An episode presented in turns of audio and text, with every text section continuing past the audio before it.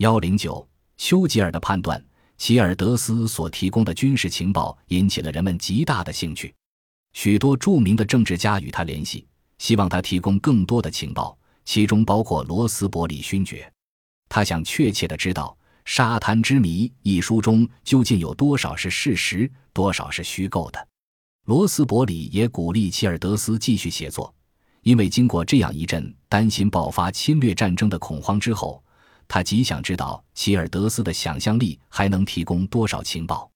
齐尔德斯自己也有点茫然不知所措，因为他知道这一切尽管是基于自己对德国海岸线的细心观察，但都是他构想出来的。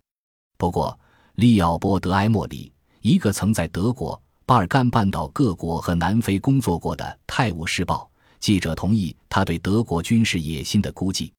齐尔德斯写出书后不久，丘吉尔告诉他，他所提及的侵略方式，德国人早已制定了。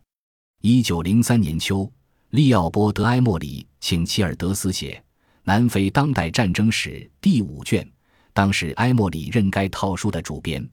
齐尔德斯认真研读了埃默里写的前两卷。起初，他并不想接受这一邀请，后来考虑到他的朋友巴兹尔·威廉斯接受了撰写第四卷的委托，也就同意了。齐尔德斯决定以荣誉炮兵连在南非草原的经历为主要内容的团史必须首先写出来。尽管完稿后他可以得到一笔丰厚的酬金，但他还是提不起精神，因为他明白，浩大的工程至少要占用他三年的业余时间。